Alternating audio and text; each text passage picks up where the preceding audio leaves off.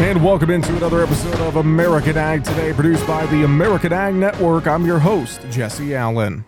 And joining us now as we talk weather for the week ahead, we welcome in our good friend Eric Snodgrass of Nutrien. Eric, great to catch up with you and uh, hope you had a good weekend. I know for some folks, uh, cold weather, dryness uh, still out there in many parts of the uh, country. So uh, it was uh, maybe necessarily a, a quiet weekend, but still some some weather events we're seeing. Yeah, you know, the, the, coldest air is anchored across the Canadian prairie, across the western United States, across the northern tier of the US. Mm-hmm. Uh, so they're not necessarily unhappy about that because if there's cold air, it means the Pacific is driving systems across the western United States. We love to see that. That helps reduce the drought risk, packs the mountains up full of snow. I imagine for a lot of folks that love to ski, it's it's a good go of it. For me in ag, I'm like, put all the snow you can in there because all that stuff will eventually melt and get into the reservoirs. That's a good thing. But I was talking uh, with some folks up in Montana. They do not like having such a cold start to winter, and it's mainly because for the cow calf operations, you know, the guys that are the cattlemen up there, they've got to then provide early feed, and that's expensive. All that hay that you want to use throughout the entire winter, you're using right now. Uh, you talk about drought. We still have about 80% of the country in some form of drought. And uh, we saw on Friday just the the true extent of it, right? We had this mm-hmm. massive mm-hmm. dust storm that ripped out of parts of, of uh, Colorado on 80 to 90 mile an hour winds. And I saw some just incredible video of what that did coming across Kansas. I mean, the dust just rushing, rushing across there. Now, on the backside of that, I saw the most photogenic uh, snow squalls I've ever seen in in Wyoming. Just folks tweeting out pictures of it, just incredible.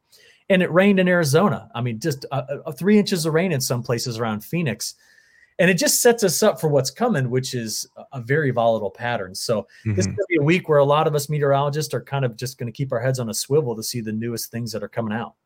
Yeah, hard to think. Dust storms in December and and cold weather obvious in December. I know this week, uh, looking ahead, you mentioned watching the models. I know a couple different fronts. An old one over the the southeast in Tennessee Valley might see some rain. It looked like, and then maybe a few rounds of snow and cold in the northern plains to start the week. Uh, what are you kind of seeing uh, as you take a look at some of the model runs on on Monday? What are you seeing for the week ahead?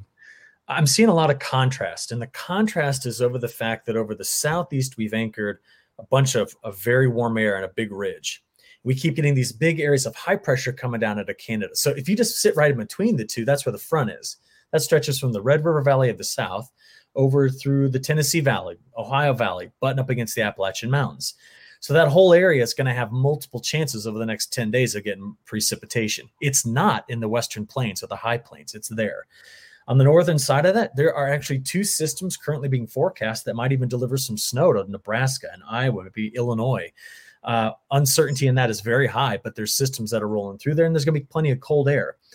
But the big question is when is that cold air actually going to just get fully let out and roll across the country? Because when we talked last week, it was okay, maybe by the 11th, 12th, 13th, it's going to get here we've now seen these trends that say, well, maybe you better push that toward the middle of the month because the features that are coming together to make that occur aren't perfectly lined up right now. So, what I'm talking about, the big ridge over Greenland, the big troughs over the west, and that southeast ridge, it is oftentimes like a just a fortress of mild air that just takes a lot to get out.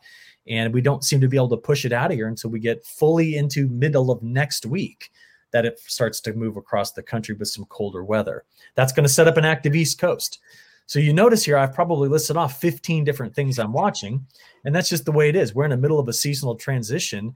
And therefore, don't expect the app on your phone to be right. And certainly don't expect us meteorologists to be able to pinpoint down what's going to happen over the next 10 days.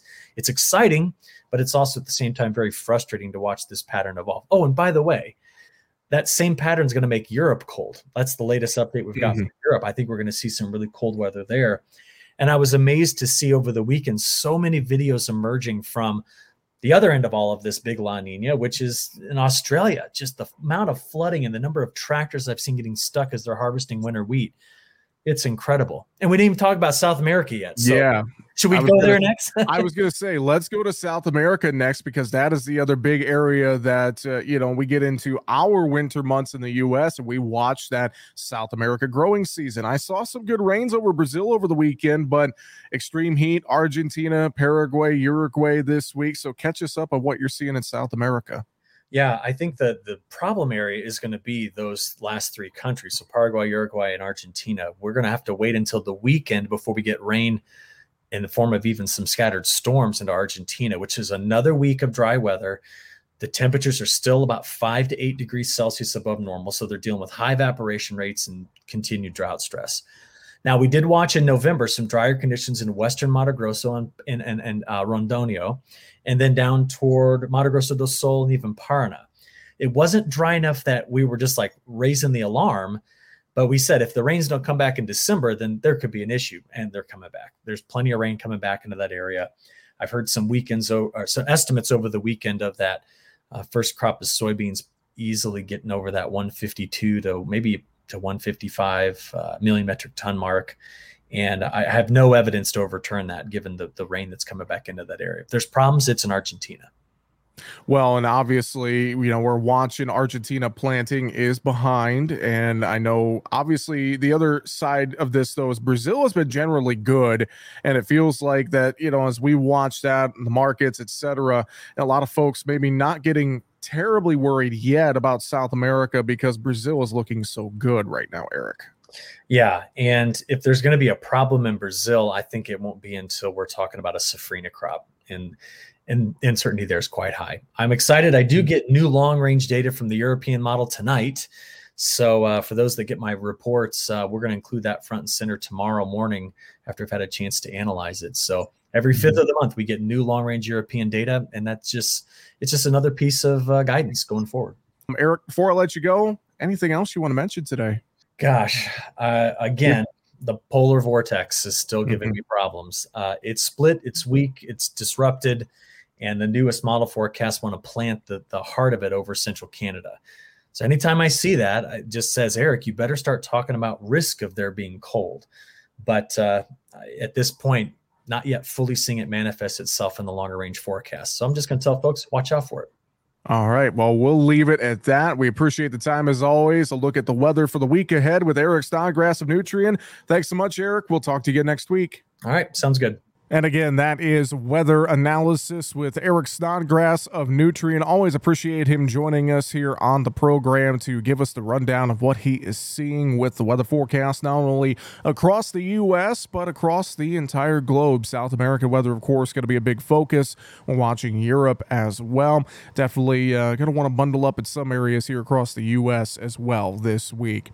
Well, that is going to do it for this episode of American Ag Today, produced by the American Ag Network.